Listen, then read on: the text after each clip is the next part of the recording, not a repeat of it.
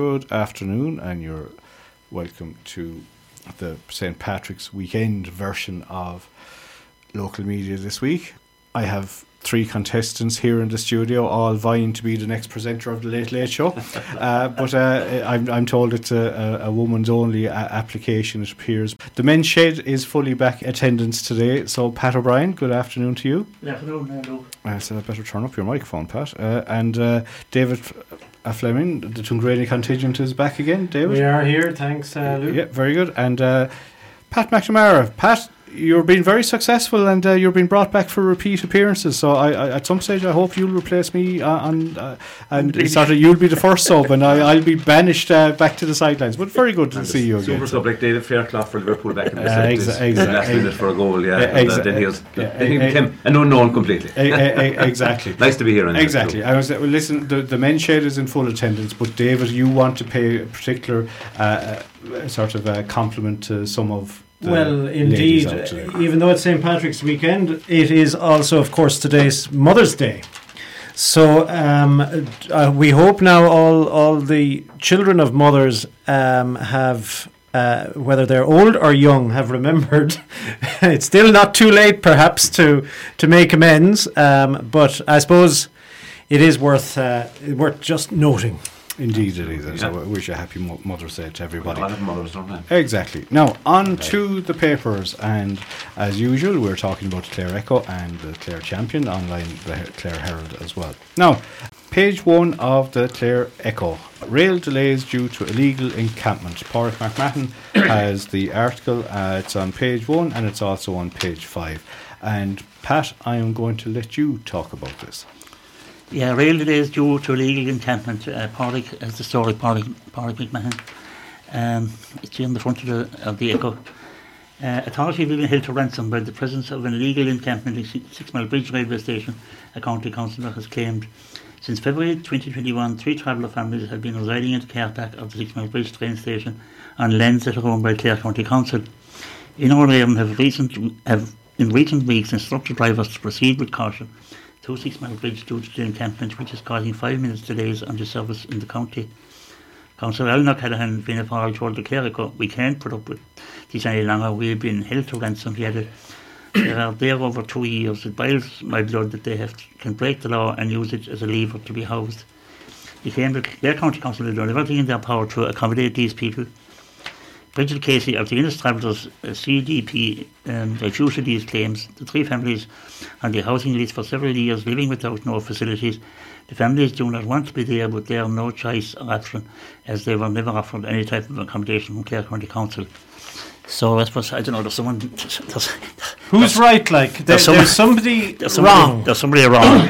Yeah, uh, we, won't, we won't say their line, but we say they're wrong. Yeah, Councillor Callaghan says uh, they they're not they shouldn't be there and that they have been offered accommodation. Mm-hmm. And then Bridgie Casey says they haven't been offered it, but yeah, they haven't been offered accommodation. If you break the law, you you can be prosecuted. So why haven't why hasn't anybody taken a case? Yeah, that's, so that's if they are on council land, why hasn't the council taken a case? Yeah, they, they, they, that's the I question don't, don't that Councillor O'Callaghan should be asking. And yeah. surely Councillor O'Callaghan, and it was okay, one can sense his frustration, and, and obviously you understand it, but he is, as a councillor, is, is in a position to be able to confirm or deny whether the council offered accommodation or not. Mm. So Bridgie Casey's word or his or anybody else's word uh, doesn't have to be dependent on. The council can either say on such a date we offered X uh, mm. uh, accommodation to X family, or we didn't. Yeah, yeah. But, and that's that's yeah. a, that's the solution yeah. to it. However, it's it's something. Look at when we're trying to to actually not alone are we trying to uh, promote Clare.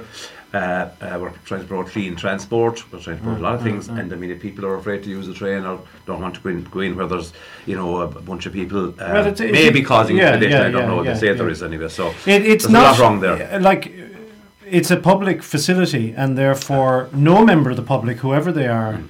should be uh, upset uh, uh, should should be blocking access mm. or doing anything like that. So that's the first point, and it is incumbent therefore if Clare County Council owned the site, to do something about it. Um, I'll tell you, though, why they're not doing anything about it. It is because we are in a homeless crisis, and these people are technically on the homeless register.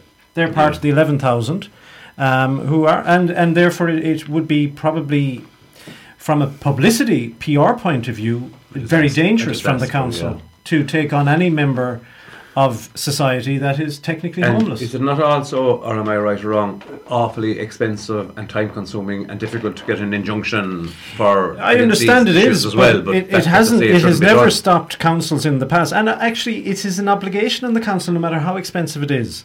If yeah. somebody is breaking the law, whether they're throwing litter, whether it's the dog fouling, or whether people are parking illegally in car parks, to prosecute people, that is that is. incumbent yeah. on our uh, it's on, on the local authority, whoever you are. It's probably a waste of time, because they w- if they were fined, they won't pay anyway. It doesn't matter. Mm. Doesn't matter that the principle you know, is the principle yeah. of it. And uh, from my understanding, they have been offered houses, but they they they have they have turned down because they were too small. So the problem with this, you see, is you know in general, people talk about the the, the, the you know the, the bad attitude of the settled community, which is ninety five or ninety eight percent of the population, whatever it is, against travellers. But this does not help. Because no. if you want to create a better uh, better relationship between the mm-hmm. two, the the, the, the, the, the travelling community mm-hmm. and the other community, the rest of the community, and try and build bridges, mm. it, these things set things back again, because people get angry and upset and they can't use yeah. facilities. The, the, and the most you know, it, it seems that the, the travellers there are being breaking the law and openly getting away with it. Yeah, the most, I, will, I will say another matter which came up a few months a few months ago, and I know it's all related to the housing, which I know Luke probably wants to get on to, other parts of the newspaper dealing with housing. But Clare County Council was one of the few, was one of the several councils across the country that did not spend the allocation given to it by government for traveller accommodation. They got money to provide mm. accommodation, yeah, and they didn't use it. Yeah. But uh, David, uh, when you when you go back on, under the online thing about about about these uh, places, there, there, there is uh, accommodation provided inside Ennis and around Ennis, and they, they burn them out. They burn the houses. Yeah, well, uh, every. There are obviously groups in society that do that, but there are plenty of others in society, both travellers and settled, who don't do that sort of thing yeah, either. I think we'll move on and just sort of leave it with the comment that there are good and bad in, in every aspect of society. Now, uh, we spoke about what's on page one of the Clare Champion last week, and we had our own opinions on it, and it's basically in relation to the proposed demolition of houses Uh, in the Francis Street area, which has sort of been linked to Ennis twenty forty D A C, which I, I actually didn't realise what it fully stood for. It's a designated activity company. Uh, Jessica Quinn has the article here in relation to it, and uh, uh, T D Michael McNamara has got involved this week, and uh, he says that it is a crazy idea, and I have to say, personally, my own thoughts on it are I wouldn't be far off agreeing with him. And he's, he's uh, pictured there outside the houses uh, on page two. So, David. Yeah. Um, well, he is very much against the idea. He says um, that the idea that houses would be demolished without any certainty that they would be replaced by residential units in the midst of a housing crisis, quote, seems, seems to me to be misguided. Um, Kevin Corrigan, Chief Operating Officer for Ennis twenty forty, that's the D A C that you mentioned, Luke, responded, "Delivering a meaningful, sustainable development in line with the future vision for Ennis is our priority," which is essentially saying very little um, or not addressing uh, his point. Uh, he he has a fair point. Um, in the middle of a housing crisis, why are we getting rid of houses? But what I would say is that we are the, also the likely people that would be saying, well, you're getting rid of the Abbey Street car park and you haven't provided a replacement for the Abbey Street car park, well, which is what they're doing. Yeah, but the other way you could look at it is, why does the Abbey Street car park needs to be sort of uh, demolished and built on in the first place? They have this idea of sort of pointing Ennis back towards the river. And you say, is that is that development required? And just on page two uh, of the Champion, uh, in, in the article, uh, said about the fourth or fifth paragraph down, commenting on further plans by Ennis twenty forty D A C for the town, Deputy McNamara said, while there are some positive and exciting aspects to the whole proposal, he would also have concerns about how it is struct- structured. Explained, it is envisaged that substantial public assets, assets such as Abbey Street Car Park and Parnell Street Car Park will be transferred to the company, which is the D A C that we've spoken about, and they will have the power to sell them to private interests. While I am assured that the current board of Ennis twenty forty D A C would not sanction such a move, board memberships inevitably change over time. Very good point. The bottom line is that it will have the legal power to turn these public assets into private ownership. Now that is a relevant point as well. And Pat, you have alluded to the fact that um, for those of us that sort of live uh, in rural uh, County Clare, and if you want to get into Ennis, we would say the range of public transport isn't significantly uh, impressive. There are li- limited forms, and it's better than what it used to be. But so that means we have to drive into town, and you have to try and find and park somewhere. Well, if you know, I would have great sympathy for people who have to go to Ennis very often from the countryside, like most of us, and who have business through or appointments that they have to be on time for, or the number of myriad other things. I mean, you might say shopping is a nice leisurely thing, but often people are under pressure to be back for children and everything else. So you will find yourself most days of the week in Ennis, particularly from, I'd say, Wednesday on, yeah. a long time trying to get a parking spot in any mm. of the designated par- car parks. And to hear of the, the what we used to call the Queen's car, the, the Abbey Street car park going, and uh, this Francis Street thing is, is kind of strange, because they're talking about make, demolishing the houses to make a temporary car park and then replacing that with a, a mixed-use development uh, of, of a residential commercial development. How long that would take, I don't know, but certainly what Ennis doesn't need is another temporary car park. It needs a lot of permanent car parking, and uh, that's or, a huge or, issue. Or equivalent facilities provided, a k a park and ride, you know. Or, of course, that, and I mean, mm. I suppose for those of us, you know, to maybe a certain age group are so used to getting into our cars and going to town. I know we're going to have to change our habits as as the, as the decades go on, and, and maybe sooner. But if you had a de- proper de- car park and ride facilities, yes, of course. But uh, this to me is kind of a, a mix and gather 'em. And I think Michael McNamara, in fairness to him, his whole idea is that a medieval town like Ennis, the planning should be that people would be living in that medieval streets of Ennis, over the like, shops, a, yeah. and be a leader, a leading town. In other words, setting the standard for other towns in the country. That you bring back life to the centre of towns, and let the planners take care of parking somewhere where it is still either suitable or the park and ride facilities to be up to date. But uh, I think Michael McNamara with this one has, has a very good point. We need people living in all of our towns uh, and not just out and out in the suburbs. Yeah, uh, yeah. We'll, we'll move on just yes. a little bit. But just look, you also mentioned about the one point seven five million um, um, uh, uh, that was spent on the on the on the council, on the on the on the on the, on the market out, building. Yeah, yeah. And uh, nothing happening in it. And that was bring, that's a very sore point and for that you, was, Pat, isn't it? That was a game changer. Had you some, had you some little interest in that? Because you bring it up constantly. No, but you weren't selling carrots there, aren't you, Pat? No, no, I bought a few calves there. And, and again, uh, like what that turned into, when that was proposed, a lot of people were of the opinion that it would be, pardon the pun, a white elephant. Yeah. And, that's that. what a, and that's and that's what, what it is. That's what it is. Yeah. So, therefore, the concerns yeah. of people that have, you know, uh, uh. in relation to this. Now, it, it's, slightly d- it's slightly different, but I'm just going to sort of pivot yeah. sli- uh, yeah. sideways on it, because uh, also on page two of The Champion, uh, Owen Ryan uh, has an article, uh, Mixed Views oh, yeah. on Ending of Eviction Ban, and a lot of the East Clare Uh, public representatives are, are passing comments. They're all having a say. I, I just start on this maybe. Um, I know Timmy Dooley says it was right to end the ban because it wasn't going to help in any shape or form to get new, uh, landlords to stay in the in, the, in, in, in in renting or to get new landlords in. That was Timmy's clear view, because obviously he supports the thing. Cahill Crowe is trying to maybe run with the hare and the hound, saying uh, he wanted, you know, he, he wanted to be extended further. But the biggest thing I'm hearing is there's a legal impediment to it, which is grand. And Michael McNamara is totally, in, uh, uh, again, wasn't in favour of the of, of the ban. He says there's no point in having it. He's in, he seems to be taking the side of poor, poor, smaller landlords. And, uh, you know, I'm not being smart here. You know, there is a case for ordinary landlords who own one second property, maybe accidentally in some cases.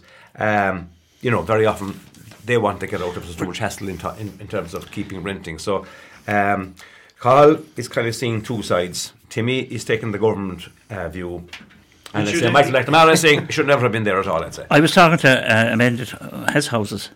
Uh, he's be a small, he'd be a small landlord. Yeah. And he said, this is crazy. He said, he's paying fifty-three percent on, on his.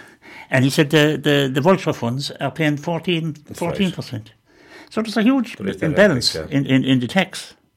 Yeah. And well, he, he he presumably would be in favour of ending the eviction ban. Well, I didn't. We didn't discuss that. No, it was a while back, since a few weeks back, since oh, I was yeah. talking to him about this. But he said that the tax, the tax variation. Well, do, do, wouldn't a landlord, landlord now knowing? I'm speaking hypothetically. Yeah. I'm not. I don't know any of them. Mm-hmm. Um, wouldn't a landlord, seeing the property prices that are out there, the rental prices, wouldn't they evict? Wouldn't they first of all say, I'm raising rents, and if you don't if you don't like the rents, I'm going to evict you.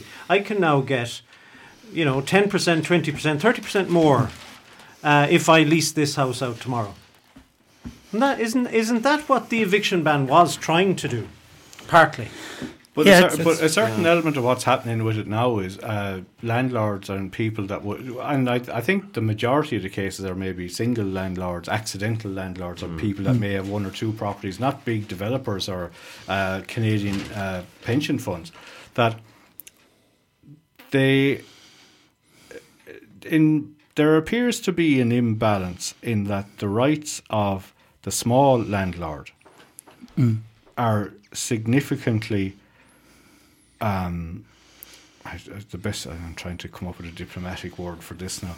Uh, I- imbalanced right, is yeah. how I describe mm. it. In that it appears that for a lot of cases that the tenant basically has the landlord uh, at a bind, except for one way, that if the landlord puts the house up for sale, mm. they can get the tenant out. But and that's the yeah. only way that mm. they can do mm. it. It's a little bit like, sorry, what we referred to with the Travellers uh, Park in the, yeah. in the car mm. park. You know, there's two sides to this. I mean, uh, you know, commentators from, from many of the, the left parties will say that all the, the, the legalistic side is on the landlord side, mm. anti-renter uh, or uh, tenant. And then there's a strong view nowadays in recent times that the landlords, small landlords, have much less rights uh, and they can hardly move anyone in their house no matter what they want to do, even if they want the house to live in mm. or they come back from foreign countries. So, but again, there must be there must be the truth somewhere in between. If you have a tenant, whoever knows it. If you have a tenant in your house and he's not paying the rent, well, it takes about two years uh, uh, before before you, you can uh, yeah, actually yeah. get him out of it. And Pat, do you know why that is? Because the Irish in the eighteen eighties weren't paying their rents, and and actually got most of their it land works, back. It it's actually it the, the, the the the laws are biased toward tenants since the eighteen eighties mm. in this country. Yeah, but would say, David, just because they're biased towards them, you know, again, would a bit of common sense maybe be used? Could it be used and sort of say, well, okay, if you don't pay your rent for a period of uh, just say two months, you're automatically gone. That the landlord has. has the right to evict you. Because yeah. it, because you have a scenario where people are deliberately not paying rent and they're getting away with it because it takes so much time to bring a, bring a case. Well, due process, isn't it? I yeah. mean, that's what they call due process. And well, yeah, but, but you sort of Like, there could also be landlords who might claim that they're not paying rents or that they might want them out. And so you can see it from both I can see it yeah, from both, both sides. It's hard. I, yeah. I have sympathy for both sides, actually, because I wouldn't want to be... If I was a landlord, I, I would want to have that sort of control. And if I was a tenant, I'd want to have that sort see, of security. The biggest issue particularly now, in a crisis. The biggest issue now in the last year or two is, of course... If you're evicted now, where, where do you go? That usually be the case. Yeah, yeah. There was always another option, yeah. and things mm. could be ironed out. See, that's why I'm very sympathetic fought, yeah. to the tenant where, where at the moment. You only have to be because the choices, the competition isn't yeah, but, simply but there. But say you can argue the case, David. Who's responsible to a certain extent for policies in relation to that? The government. No, the government I, are I, ultimately and, and always my, responsible. And my question yeah. is, what have the but government the go- done the, about the it? The government did try to do this eviction ban. No, no, no. I'm not. I'm not talking about an eviction ban, David. I said, what have they done Building. in relation to housing? Mm. Oh yeah. Yes, okay. well... I, I, and well. That, that'll lead me on to uh, page yeah. seven of the, the Champion.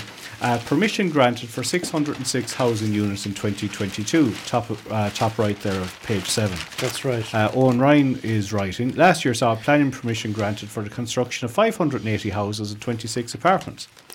If all these units were delivered, it would be enough to house around one thousand six hundred sixty-six people given the average hi- household size. Now, there's issues in relation to this. Um, And I would have preferred if the figures for the previous two years had been given as well, because you can't expect um, all the houses that were granted permission in twenty twenty-two to be built mm. in that mm. same year. Mm. You know, so if you had an indication that just say yeah. it, it was, if it was, if it was six hundred in twenty twenty-one and five hundred ninety-five, yeah. we'd know in twenty twenty. Yeah. You'd have a fair idea yeah. that you'd probably be averaging maybe and somewhere between five and six hundred. Luke, I think that's a, that's a very important point, because it's statistics are useless without that context. Yeah. And the last two years, of course, being COVID, you would have thought that the figures, even for planning permissions, were down, whatever about buildings being built.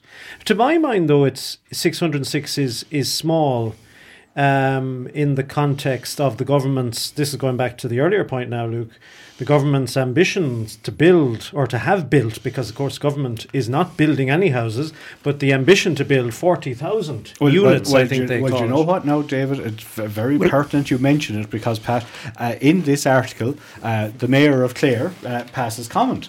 And uh, there's a few bits now that, that are mentioned uh, in, in, we said Jerry Flynn has a few com- uh, comments I, I, on it I as well. I love his comment in the, like, do you want to go to No, go on, go on, Pat. There's yeah. a great comment there by Councillor Flynn. He says, oh, he talks about the uncertainty and the costs and all that, but then he said, also, uh, people are very concerned about what Sinn Féin might do. That's a contributory factor, and certainly around the housing crisis. Well, wait here.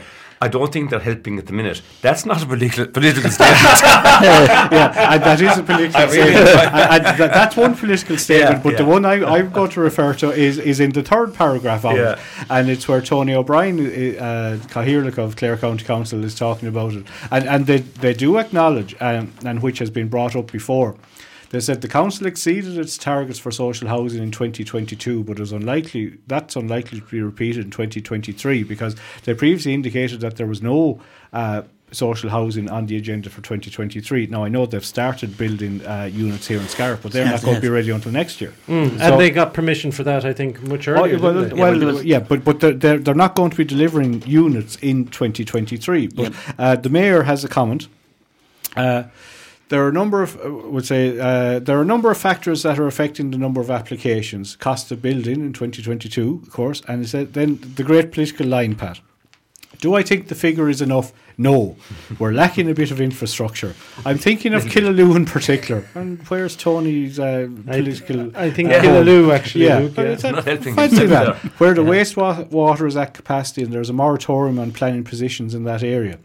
Uh, He says he's hopeful that there will be some improvement in the county's housing market in the near future. Now, I'm going to move us on a little bit to the next topic uh, that we want to cover, and that is the county development plan. Mm. Pat, have you any comment you want to come in well, with there? Just before we go away from the housing, uh, like, um, well, the count, David, you said the other count, the government haven't built any housing, but the, the, the councils are, because there were yeah. twenty-nine social houses opened in Tuller there uh, in the last yeah. twelve months, yeah. and uh, in. in Ennis and in Milton yeah. Melbay, there was over yeah. one hundred houses. Well, the minister came down and, and uh, yeah, social housing. I, you're right, and the councils are, but I, I make a distinction between the government now and, and local authority. The government did establish um, a property agency to build houses, but I don't think they have built anything. Yeah. If the government were to do that, they should...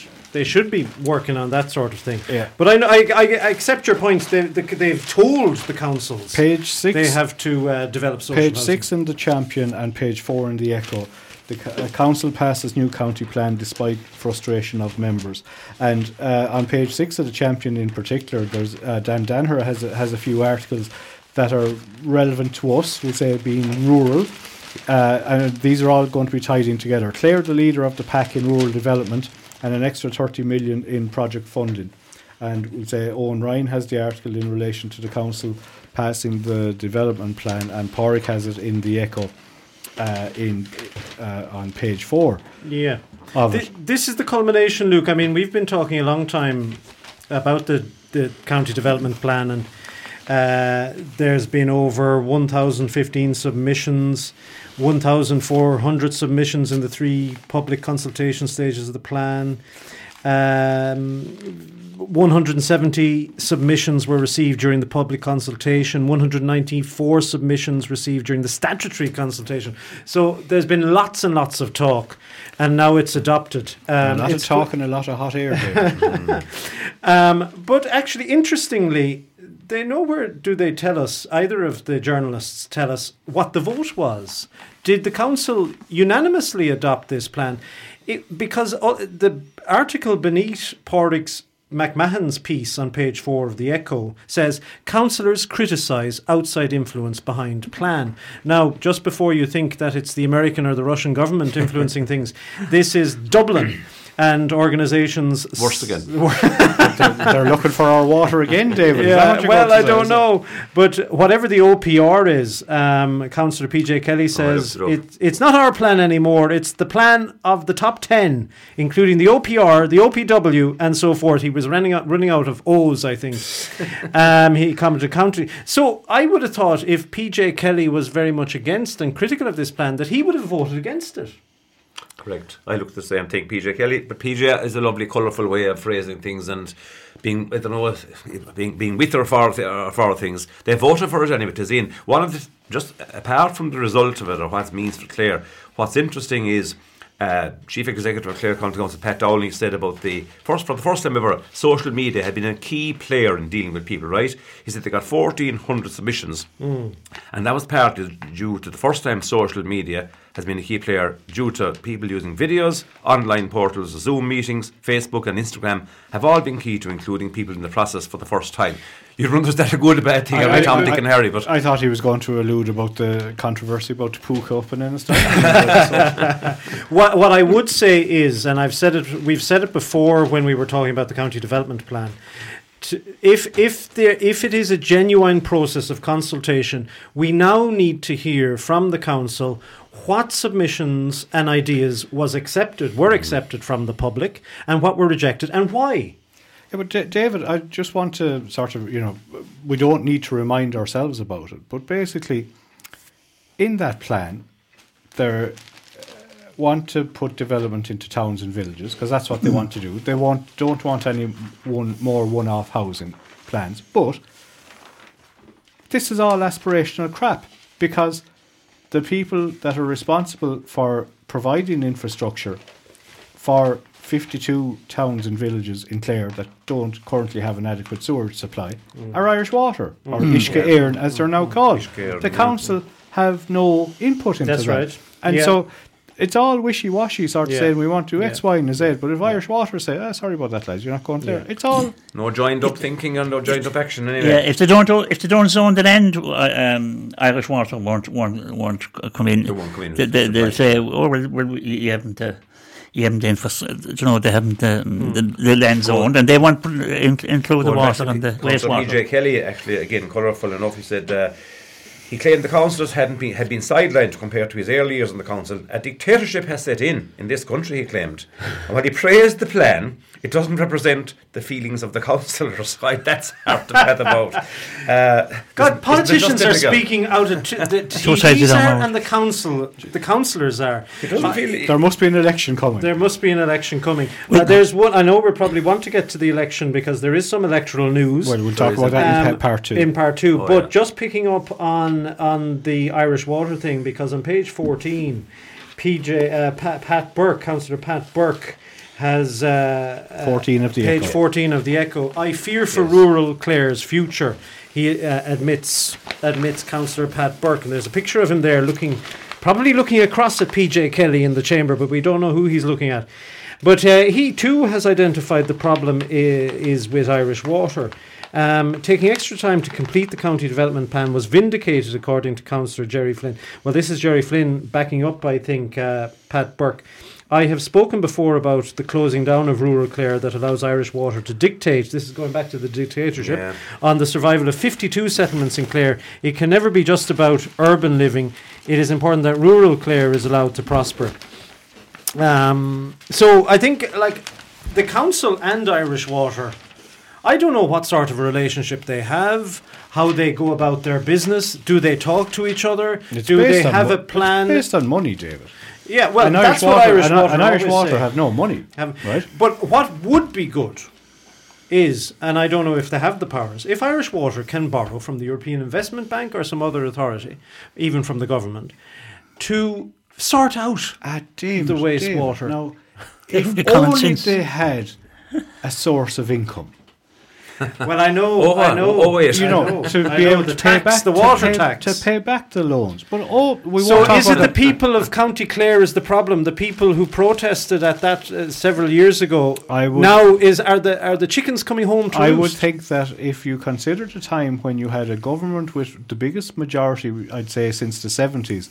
Uh, when they couldn't drive it through because of political ineptitude and sort of uh, flying kites in relation to the whole thing, when they couldn't get it through, no politician is going to go anywhere near looking to charge for water or for a long period of time. Would it be heres- heresy to say, would it be a lot better if, instead of Irish Water, Ishka Éireann, we had the council's water section still working with the council in and each uh, and I think place. they are. We're, we're getting caught. We're getting caught for time. You won't let me come back to you, Pat. Oh, yes. Some other time, Pat. I'll that's a whole debate for another day, yeah. David. Because you want to get to an article, and so do I. Before we get to half time, farming page eighteen of the Champion. Oh well, I, yes. I said, and, and and in fairness, you have alluded to we don't cover this. We don't uh, cover uh, farming enough. enough. I'm the son of a farmer, and there are farmers around the table here. Butcher a heifer for freezing is the headline. Um, and you don't come across those sorts of headlines much, but um, uh, the the advice from Chagas, uh, the dry stock advisor, Keith Fahey, who's writing the piece, and th- th- these are actually, even, even if you're not a farmer, these are very interesting pieces of uh, of knowledge. Um, I think you're a wannabe farmer. I there, think I probably honest, yeah. am. For the majority of beef farmers in Ireland, we all produce vast volumes of beef to feed large numbers of people. It is, however, very rare for farmers to consume their own beef produce. And what he's suggesting is that they might consider butchering, butchering or having butchered one of their own cows. What do you think? It wouldn't be totally. It wouldn't be totally rare now. I know many people. I don't do it, but I know many people who de, do, who do get a heifer uh, butchered. They go. They go to one of the, the good abattoirs where, where where they actually, you know, kill and, and, and, and dice up the, the, the yeah. animal into its various into its various um, you know meat uh, yeah. cuts, we'll say. Mm. And um, what some people will say then that if you have it in your freezer and it's your own, you can have it. You're using it regularly. You tend to maybe get tired of, of the same, you know, of, of overusing it. So, well, but why wouldn't we vary it? Butcher, because you know? I, I, we, we get a, we don't, we're not sheep farmers, but our neighbour is, mm. and the neighbour gets a gets a lamb butchered every year, and we buy it and we yeah. put it into the freezer. There why you wouldn't you mix it up and have lamb course, and yeah. beef and pig, pork? Well, I'm not saying I'm not saying it's a bad idea at all. It's probably a good idea. Yeah, well, just common sense. I'm with you. Lord, Lord, Lord, Lord, Lord yeah. help us. There's one thing I just want to mention before we get we get to half time. Uh, page twenty-two and twenty-three of the Echo, uh, the Green Clare, which is uh, sponsored by Clare County Council and, and Greener Clare. There's two two bits. North Clare becoming a hotspot of sustainable energy communities, which is something similar to uh, the a- energy action plan uh, that Clooney Spancel Hill had, and we covered on the radio here. Uh, last year uh, and there's sort of a lot of interesting stats there in relation to um, uh, what could be done, we'll say, for sustainable com- communities to sort of uh, help themselves. But it's on page twenty-three is what I want to just mention before half time. And an open goal for offshore investment off Clare despite chill factor for external investors. And Porrick writes there in, and he has comments from Councillor Killian Murphy, who I would um, uh, give the opinion that uh, the councillor has very interesting and very sensible thoughts in relation to this whole uh, topic and has been at the forefront of trying to make sure that Moneypoint is going to be at the at the centre of it for the last number of years. But he has made, he has a comment in this article, the last comment in the last paragraph. And I quote, "We are standing in front of an open goal and deliberately kicking the ball at the corner flag. This council must make the strongest case possible to ensure that is avoided."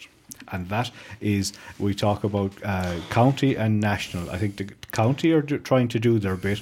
At government level, we're not doing enough. I think there's a, there's a, there's a big case for uh, um, uh, a body like D S B or someone like that to be behind there to, to, to, yep. to put that uh, wind, wind farm or that type of, of energy together. It should, in my opinion, it should be a national It should be a national, national energy company. Yeah, yeah. But, but anyway, th- but that might make sense, so it's not going to happen.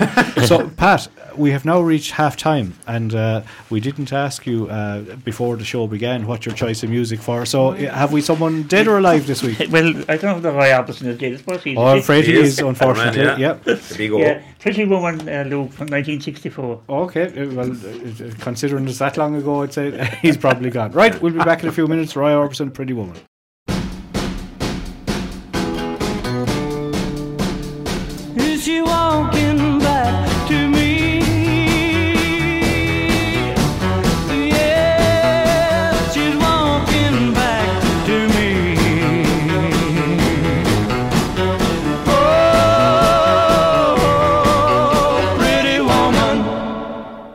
No, you're welcome back. Roy Orbison, Pretty Woman. And I suppose we'll dedicate that to all the mothers that are out there today. Now, we're slightly under a little bit of prime time, time pressure, so there's a few things that we want to get to before we go to uh, East Clare. Page one of the Champion has hopes that Biden will be raising the banner. And it looks as if there's a, a visit to Ireland has been confirmed, and I suppose around Paddy's Day, of course, that's the time that generally these things get sorted. There's a presidential election uh, coming in the States next year, so all's a good time. And uh, in fairness to him, Biden has always uh, aligned to his Irish roots. Uh, whatever about his chances of coming into Shannon, there might be a chance he might leave out of Shannon, but he has been a regular visit to Sh- Shannon in the past, so we'll see what happens with it. Uh, any any thoughts? Let's well, th- it's mentioning here in the paper that he could leave via Knock Airport, but is Knock long enough for Air Force no, One? Him. Yeah, it's one, there's a, there's a smaller, smaller plane. Do you think they might extend Knock Airport for them or something? I don't think so. Mm. I don't think they should either. They should close Knock. Yeah, but well, anyway, Christy Moore was on about the seven forty-seven to bring down Jackson Brown, wasn't that? But it seems um, Senator Timmy Dooley, according to Owen Ryan in this in, in the in, in this piece, said he has been campaigning for President Biden to visit Clare and use the airport. I don't know, has he got out his genealogy and found a long-lost cousin? But anyway, uh, he's actually written to the embassy um, r- requesting that Air Force One comes in or goes out of Shannon Airport. I suppose it will be our only contact with him if it does happen. I mean, he's got to visit the people, his family in Mayo, in, in family in Cooley, in, in, in the north of Ireland, to meet the yeah. unionists, et cetera. And I'd say if it is a touchdown or touch-off... Well, well sure, we, we might send someone down to a microphone, see can we get a few words from them. yeah, see, yeah, see, exactly. see, see how it goes. Pat, uh, there's boxing tales you want to talk about uh, before we... Uh, yeah, there's a very good article there uh, by John McTigue, um in The Champion. In The Champion. Uh, actually, I love you read, actually, uh, page, page nine. nine. Page nine. Yeah, Kilnamona is king of the ring, remember the hundred years on. one hundred years ago, this, this Saint Patrick's Day, Kilnamona's Mike McTigue became the world lightweight boxing champion, a remarkable feat made made more extraordinary because it came in the middle of the Civil War that swept through the country, and John McTigue is the story. So it is a, I, I was reading there earlier today, it is a, a very good article. Uh, you're, saying, uh, Pat, you're saying, Pat, it wasn't uh, like it is now, sort of ten or twelve rounds. There was a lot of boxing well, was, going on. There was, yeah, there was twenty rounds. Uh, there was twenty rounds. You were on your cross that time. You did, yeah, yeah, mm. yeah, yeah. And he went to the States, I think he went uh, at a young age, and uh, he went walking, he went walking uh, over and, on some site, and um, there was... Um, a fella came in, I suppose, kind of uh, shoving his way around, and uh, w- was looking for money, I suppose, kind of, um, you know, um, protection money or whatever. And um, he was stuck into Mike Mike McTighe's boss. Mike Mike McTighe went over and hit your man the thump and put him flying. So his boss then took him on and um, he got him into a gym over there and put him training for boxing. So that's how he... That's okay. So he, yeah, yeah, I became a great champion. A, a, a good read, yeah. Great article. And you, you said something to me, are they naming something after? Uh, the Cusick Road in Ennis, yeah, there's, there's strong talks of naming the Victoria Bridge currently on that road over the Fogues will be renamed, hopefully, to Michael Mc, uh, Mick McTigue. McTigue or McTigue? McTigue. McTigue yeah. Road, because... Victoria is easier to pronounce, Pat, isn't it? Pardon? Victoria is a bit easier to pronounce. Than Michael McTigue. Is it uh, McTigue or McTigue? That, that's what I think. So you'd be causing confusion. McTigue is usually. Yeah. So you prefer Victoria? My, um, uh, would you? Would you um, yeah. I don't like change. Right. No matter what change it is. As we were going out on, on Sunday, y- yesterday there, there was um, a memorial unveiled uh, in at Kilnamona Cross in honour of of uh, yeah. Michael McTigue. McTigue. Okay. So you're saying, Pat, there's enough to him. Well, the, the, the, he, he's, he's been he's been suitably honoured. Honoured, yeah. How, how, how to describe it. And listen, David. You see, I'm only looking for controversy. Well, well, don't worry, we'll give you some now because you were talking about change, and I'm going to go, we're oh going to we're going to talk a few minutes politics. Victoria uh, fan, uh, and uh, then we'll move on to uh, all of East Clare. Page ten of the Echo. Moroney nominated as challenger to Fianna Fáil trio's party begins election prep. So, uh, it's the first mention of the candidates being selected for the local council uh, elections which, and the European elections, which will take place in May twenty twenty-four. So we're about fourteen we're months out. We're hotting there. up. We're hotting up yes, already. Yeah. yeah, the nominations have closed, we're told, for prospective candidates within Fianna Fáil's East Clare Comhairle County to contest next year's local elections. And at the end of the closing period, there are four candidates for the presumed three spots. Mm-hmm. Three of them are sitting councillors, Councillor Tony O'Brien, Councillor Pat Hayes and Councillor uh, Alnoc Callaghan. Um, and the fourth challenger is a fella called Matt Maroney. He's from Broadford, and he claims, anyway, that Broadford hasn't been represented and that should be represented and That's should right. have a representative. Um, so they're all, the Fianna Fáil, the Fianna Fáilers are um, welcoming, most of them, the challenge, but actually saying, well, the three sitting members are actually very good and why would you want to get rid of them? But in a most interesting uh, last section of the of the article, Porrick McMahon writes, right. The Clare Echo understands that a surge in membership has been experienced within the East Clare Coorla Counter from one hundred sixty to two hundred forty-four, a cohort of which are said to be supporters of Maroney and joined late in twenty twenty-two. Before being able to vote in a selection convention, this is the rules now, lads, individuals must be paid up members for thirteen months. The decision, uh, do you see that, Pat? Yes. The decision of party chiefs in East Clare to move swiftly in holding a convention will subsequently hinder the potential impact from the Maroney supporters. Well, that's, that's, that's the ruling anyway in, in the la- in the latter years, uh, because it is, if you go to the if you go to the Ardish, you you you cannot vote. You yeah. can't you cannot vote uh, if you haven't shown membership paid up in the previous year. I'd say there'd be many diggers in Broadford tomorrow morning digging up that for that solar system. I think, right away. but the but the question but I suppose no. is, Pat, why have they decided to ch- hold the convention, to close nominations now and hold the convention now when we're not even a year out from the They'll local elections? Probably say they've been very efficient. Yeah. Probably, yeah. Mm-hmm. Mister Maroney's people might say, "Well, now, lads, you're you're using the rules to your advantage." Of course, well, this is the type of thing I look at in the eighteenth century. This is all qua- very common political ground mm. within parties and outside parties. They'll more, decide. More they, things change. They'll, prob- they'll, see, they'll decide on, on, on, on the night and, and how many people will go, and then they'll, they'll, they'll vote on it. That's, that's, yeah, that's there'll, be, there'll be a democratic I, I don't, David, with democratic rules. I don't but think. Unfortunately, I don't think. Any, I don't think uh, personally, I'd say the three people that's there already will probably. And, and I think the, the five councillors in East Clare have been doing have been doing well. Like, yeah, you know, but Pat, eighty-four members of the Fianna Fáil party will not be entitled to vote because well, they've only signed up well, less than the rule. Well, that's their that's their problem. That's, their problem. Well, that's what we're saying to you, David. Except, except at the convention, if it was held later, would allow them to exercise the franchise within the party. But I'm a member of Fianna Fáil myself and I pay my, my, my contribution every year. Are you not welcoming new members then? Well, from the you're depriving maybe. your fellow county, your fellow, your fellow political members, eighty-four of them will be deprived of a vote at the convention. Well, that's their problem. They should have p- paid up in time. They should have got I away. I think made a motion, David, to the Fianna Fáil counter and Clare to exactly. Listen, that right, that's the end of the politics. We're going to get on to nicer matters now. Page one of the Clare Echo, and uh, we're also going to go to page twenty of the yeah. Echo and page thirteen, which is the uh, of the Champion. It was uh, basically we're back to East Clare. There's a nice picture there from. Um, Dermot Mahoney, page one of the Echo. Aisling is our Rose. Aisling O'Connor's on Sunday last elected as twenty twenty-three Clare Rose. She's and lucky, but she wasn't standing for Fianna Fáil. Uh, uh, uh, and will go forward to represent the county at the International Rose of Tralee Festival yeah. in August. So, now, Pat, this to you, I am going to leave to you uh, because on page twenty, uh, there's another picture there, yeah. and Fecals Aisling selected as Clare Rose. So take it away. Well, I'm very happy to talk about this one in the sense that it's a, a piece of. First of all, it's pleasant and pop, uh, positive and good news. Uh, lovely and talented and intelligent. Aisling, first of all, is uh, is a past pupil of Fecal, and she grew up with her brothers and her father and mother there in Maharabawn, and her dad died uh, tragically in a digger accident there a number of years ago. Maybe some rich girls, her dad passed, and her mother uh, also sadly died there. Uh, was it about Denise died there a couple September of years ago yeah, yeah. exactly so th- those children, her brothers and herself, were quite young, and they were very very they, they, they handled the grief and the whole thing very very well, and uh, but it was, you know, they went through a really really tough time Uh, losing their parents at such a young age when they were all either in secondary school, primary school or in college, maybe in her case. But um, she has been chosen out of the twenty uh, from Clare. She has been chosen to represent the county in the Clare Rose of Tralee. She's a primary school teacher in Loretta Crumlin, and she's a graduate of uh, from Mary Immaculate, and also studied at Saint Joseph's Secondary School in Tulla.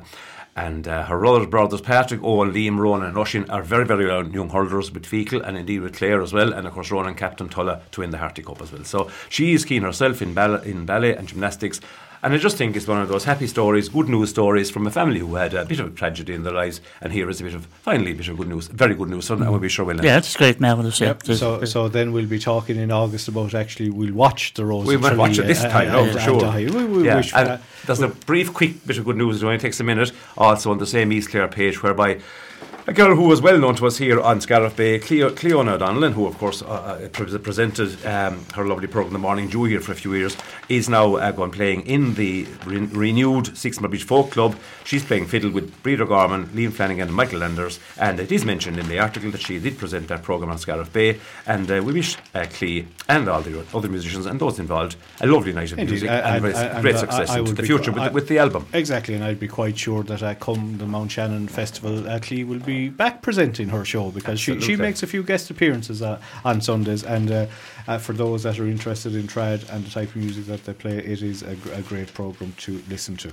Right, they are the two articles that are sort of on the East Clare page of the Clare Echo, so we're going to go on to uh, music of another type now uh, on page thirteen of the Champion.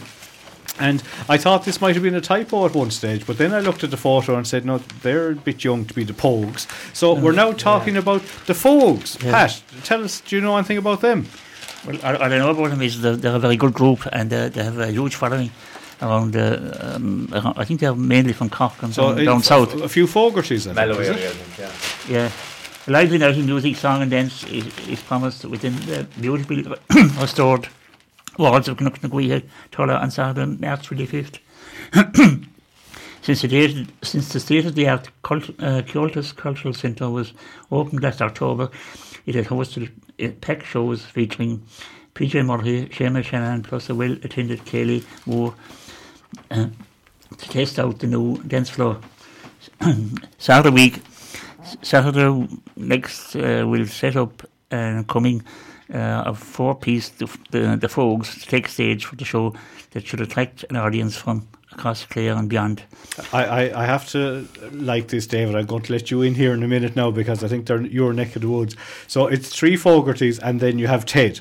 Right? Okay, he's part of the family at this stage, and uh, the joke is Ted is our best ever investment in the band. But but th- this is this is what I love here. Uh, he goes on, in April or May twenty seventeen, a pub that usually booked the Fogartys and friends got on to see if they'd be around in June, but that's peak silage season. And all of us, except Ted, Ted are from farming backgrounds. So now, David, take it away. Yeah, well, it's uh, it's actually from my own native town, uh, Mitchellstown. They hail from. I don't know them at all. I, but uh, but they they're they're from Mitchellstown, so I have to shout out there. And of course, being big dairy country. No wonder they're at the silage, and you'd be surprised if they weren't at the silage, and their fathers might be surprised. But anyway, I'm delighted that they're coming over here to County Clare and to yeah, showing you how the, the Cork people their tour sing. Of Munster. And I tell you, if their if their choice of um, shirts to wear is anything like their music, it'll be very interesting. It'll be loud, and yeah, yeah. It'll certainly be colourful. Right? Okay, then uh, in the bottom part of the uh, page there, Fiona has uh, an article about Sister Act set to bring a holy show to Scariff, and. Uh, Uh, there's another picture there that John Kelly took, I'd say, John's recent trip out. Uh, he was on page one of the Champion last week, and uh, he, he makes the local page uh, this year. I would say you have uh, Cueva, Cueva, uh, Ethan Doyle as Joey and Cueva Tracy as Mother Superior. And there's uh, Kevin Saudet, who's been a contributor to the radio here ourselves. And Michael Toohey as Monsignor O'Hara in rehearsals for the East Clare Musical Society's forthcoming production. So, uh, David, do you want to talk about it there? Well, yeah. Well, uh, th- th- this is always the highlight of the of the year uh, to see uh, to see the um, the musical. Um, it comes every year. So apart from COVID, of course, we didn't. But uh, it's on in Scariff Community College. Um, do we have the date on April sixth? Yeah, four nights. It will begin on April sixth. So you Six, can yeah, sixth to the ninth. Sixth mm-hmm. to the ninth. Um, and Sister Act is, I, d- I presume it's based on that movie, Pat. Yeah, it says here, the huge popular property musical, adapted from the nineteen ninety-two Whoopi Goldberg movie, is set in Philadelphia and tells the story of Dolores Van Cartier, played by Sinead O'Callaghan from Flagmount. Yeah. So, so they're, they're, you'll recognise a lot of the names. Mm. Um, Conor McGrath, Kevin as uh, Kevin Sade, Sade as Luke has mentioned, Ethan Doyle, Rhys McNamara, Brendan Baggio, I think, Adele O'Grady, who yes. I think is my neighbour, Melanie Brown, Veronique Brand, Laura Dolan, Louise O'Callaghan and Fiona O'Sullivan. And they're a talented group of people because I've seen them in action before. Yes, any time. Well, any show that we put on, in fairness, mm, Clare yeah. Musical Saturday has been top, top drawer. Mm-hmm. And uh, Owen there is promoting that very well as P R O, and he gives it a good plug there. And um, it's something to really look forward to, but uh, I'm sure it'll be a top, a top yeah. quality production. And, and I've got Johnny O'Brien involved as well. And Pat, they're being joined this year uh, by by uh, the fifth year and Leaving Cert and transition year students from the Steiner School and Scariff Community College. So, as, as they're forming part of the chorus. So, on the night. All very diverse. Yeah, uh, very diverse well, very, and lots of voices. Absolutely, yeah. absolutely. So something to really look forward to. As I said, they've always been fantastic, mm. fantastic musicals there, great productions between. And the uh, choreographer is Sarah Allen, and of course musical director and chorus master John, Johnny O'Brien. And we know, we know indeed what they can do in terms of high quality productions on indeed. stage. Indeed. Yeah. Okay, Pat, you, you want to sort of half allude to uh, East Clare w- with our current mayor on page twelve across the road from uh, page thirteen. Yeah, there, it's in the Ennis Town page there. Uh, you have um, the, the mayor of Clare, Tony O'Brien, reading from the memory string to fifth class during community reading in, in, in the C B S primary school. And uh, there's a fine, there's a fine photograph there of Tony, and he he uh, you're reading to the very erudite. Like every teacher in the country is wondering how the how he can hold like the, the students there are so attentive looking at him. Um, I, I haven't seen the like of it in a long time. I was getting a secret. I was too late now. I wish I had a secret uh, many years ago. For, for I wonder what book is he reading? He hasn't the pen. It's a look. It's one of these big books. It's no. hardly Ulysses anyway. The, me- the, the memory string. I know, Luke. It yeah, might well be well read uh, yeah. by. Well, well looked at, but, uh, well, what school is it? It's an Ennis C B S primary school. Yeah. But I like the class rules there in the background there. Always try your best, listen and follow instructions, respect everybody, and safety first. Keep hold hands. No, keep, keep hands, feet, feet and, and objects, objects to, to yourself. yourself. So I presume that's for the pupils, not for Tony. uh, you're, you're very impressed with that. Now, yeah. the la- last article uh, that's in the East Clare section is Dan Danher is writing about the spirit of Brianna Light Lights the Way, uh, which is the... It's in relation to the campaign for S U D E P, which is sudden, un- sudden unexpected death in epsil- epilepsy. Uh, awareness being spearheaded by Killaloo horse trainer Arabella Scanlon, uh, who lost her nine-year-old daughter in her sleep back in two thousand nineteen, and obviously the family were devastated as a result. So Arabella has organised the Brianna Lynch Memorial Cup, which is now in her its third year, and there is a very interesting article just in, in, in relation to, you know, the whole thing there and fundraising, and we say for, for a very good, uh, like most of these causes that sadly we have to refer to, it's because yeah. of a tragedy that, that has happened to someone somewhere along the way, but uh, well, well worth uh, read, reading the article, and you know it, the point is to raise awareness in re- in relation to everything there. And the cup is for the in the pint to pint in not Tipperary, Foxhounds pint to pint in yeah. in um, um, um, in Indiana. Yeah. Okay. Right. I think we're we're nearly at the end of uh, uh, this week's show, and I'm trying to see is there any other articles that you well, sort of what want I would to allude like, to, David? What I would briefly like to uh, allude to, if I can find it now in my haste, um, but if anybody is particularly agitated about litter, there is an ad in the newspaper on both newspapers. Um, lo- the council are looking for traffic litter warden. Co- County-wide panel twenty twenty-three. Um, Clare County Council is currently inviting applications from suitably qualified persons for the below competitions. Um, one of them, as I said, is the traffic litter warden countrywide, county-wide, I should say, county-wide panel. I don't know what what that involves. If is it policing the litter law, bylaws of the county, and the traffic? I don't know about the traffic business, but. Um, but anyway, that's on page twenty-six of the Echo. Okay, and I would say uh, before we go, I'm just going to give a shout out to the Clare Echo. Uh, it's in relation to their subscription. Uh, they have uh, an ad in the oh, paper yeah, yeah. that if you sort of sign up, that they're, they're giving away the possibility of uh, two two flights to, to, to Paris. To Paris. To Paris so that's page twenty-seven. Yeah, page, yeah. page twenty-six and twenty-seven there. Right. So if you want, if you want uh, uh, to pay, pay your sub there to the Echo, more than welcome. Pat, there's Absolutely. one. What you've about thirty seconds. Fiona McGarry has an article in the Champion about an no, event you were at. What Dan Danner has it? Actually. Oh, sorry, Dan. Yeah. Artisans enjoy exciting expo. Uh, Dan Danher has the story there. Uh, the Cliffs More Experience recently hosted a business-to-business retail buyers event where Clare actors, producers and craft people showing their produce and network to national and regional buyers. The two-day Clare um, Retail Expo event, the biggest in its kind in recent years, was supported by Clare Local Enterprise Office and Clare County Council and, and the Burden and Cliffs and more. You were out on the junket too, as Pat, weren't you? Yeah, we were myself and Lucas up there. Yeah, you, said you were both on the junket. You were getting yeah. lots of freebies, I heard.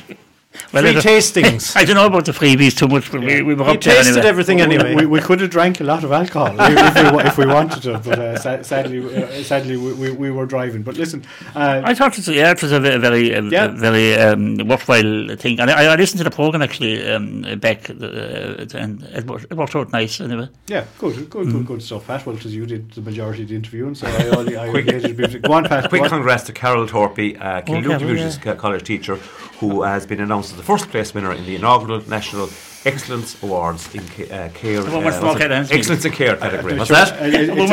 Currently living in Fife. It's like everything. We generally end with something from the mills. Pat, yeah. we're, we're out of time. Give give us a song. Yourself, oh, yeah. I, I said before you while you're doing that, Pat, uh, uh, David Fleming, Pat Mac, and uh, Pat O'Brien. Thank, you very, thank so. you very much for your Pleasure. contribution, Pat. What are we finishing with? Well, I suppose it's a green weekend, so we'll have uh, Tom Jones with the green, green grass of home. Oh, a Welshman singing about uh, green fields. uh, excellent. Right, that that's it uh, for next I hope week. They're planning permission for them. No, that, that's it for this week. Uh, Jim will be back in the chair next week, uh, thankfully. Uh, and uh, so, from local media this week till next week, take care and goodbye.